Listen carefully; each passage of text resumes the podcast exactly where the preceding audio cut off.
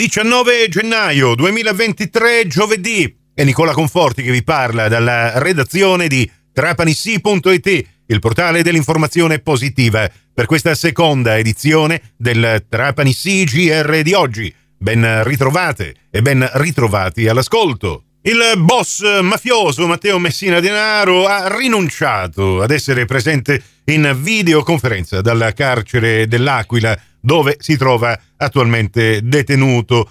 La videoconferenza era prevista per l'udienza di questa mattina con l'aula bunker del carcere Malaspina di Caltanissetta dove si sta svolgendo il processo in cui lo stesso Matteo Messina Denaro è imputato quale mandante delle stragi di Capaci e di Via D'Amelio. Questa mattina una vera e propria folla di giornalisti aveva invaso il settore riservato alla stampa all'interno di questa aula bunker nell'attesa di vedere il boss in collegamento video che dopo 30 anni di latitanza adesso è latitante anche nelle aule di giustizia. Ed è arrivata ieri da parte del presidente dell'Ordine dei Medici, Chirurghi e Odontoiatri della provincia di Trapani, dottor Vito Barraco, una nota in cui precisa che nella mattinata avrebbe fatto partire le convocazioni per i medici che risulterebbero coinvolti nell'inchiesta relativa all'arresto dell'ex latitante Matteo Messina Denaro.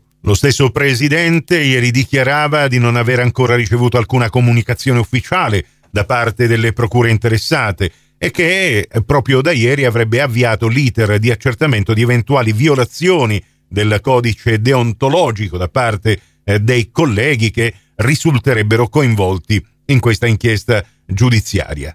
E così ha assicurato che entro nove giorni sarà lui stesso presidente dell'ordine ad ascoltarli, così come previsto dal regolamento nazionale.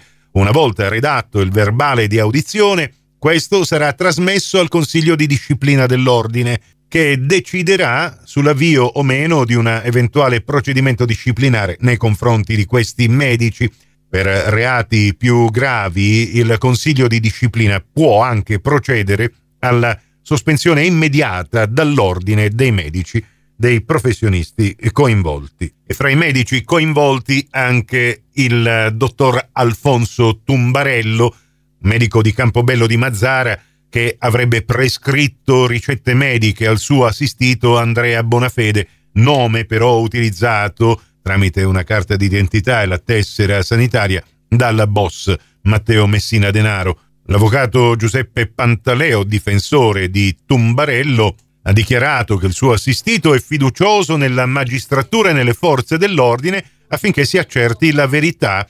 L'atteggiamento del dottor Tumbarello non può essere diverso, dice l'avvocato, da chi intende dare chiarimenti che può e che è in condizioni di dare. Risale al 19 gennaio di cinque anni fa la morte della leggenda granata Aristide Zucchinali, il ricordo di Nicola Rinaudo. A cinque anni dalla sua scomparsa, il 19 gennaio 2018, arriva la cittadinanza onoraria per Aristide Zucchinari. Il Consiglio Comunale di Trapani, con propria determina, ha concluso un percorso lungo e tortuoso, infarcito da troppa burocrazia. Apertosi con un atto di indirizzo, primo firmatario il consigliere Giuseppe Vezzi, risalente al maggio dello scorso anno, approdato in aula il 9 giugno e approvato all'unanimità dall'Assemblea Comunale. Il protocollo prevede che tra una quarantina di giorni, a cavallo fra la seconda metà di febbraio e i primi di marzo, il massimo consesso civico si riunirà in seduta straordinaria per procedere, attraverso una cerimonia solenne, al conferimento dell'onorificenza. Un altro bel capitolo dunque si aggiunge aggiunge questa meravigliosa eterna storia d'amore fra la città dei due mari e la leggenda granata. A volte, nella narrazione di questa favola, abbiamo la sensazione che qualcosa ci sfugga. L'imponderabile passa sopra le nostre teste, niente domande, e così e basta. Come correre dietro ad un pallone e prenderlo a calci. Sì, anche per soldi, ma se lo fai col cuore è tutta un'altra musica. Ogni cosa torna al suo posto e il cerchio si chiude. Zucchinali e il Trapani, il Trapani e Zucchinali, più che un romanzo sportivo, rappresentano la metafora della vita. Al centro della scena valori forti, veri, che questa società in continuo declino ha sostituito con disvalori, facendo assumere a questi ultimi la connotazione di valori. Pensate un po' in che pasticcio ci siamo cacciati. Ma non disperiamo, lo spirito di sacrificio, il senso della rinuncia alla dedizione verso gli altri possono tornare di moda. Basta azzeccare la scelta degli interpreti, come eh, lo sono stati l'anima semplice e genuina di un signore proveniente dalle valli bergamasche, fiero delle sue origini contadine, che ci mette un attimo ad innamorarsi perdutamente di questa terra e del suo popolo, e quello stesso popolo che al primo sguardo lo adotta come un suo figlio. Per ora ci fermiamo qui. Il seguito, nel giorno, si fa per dire, dell'incoronazione.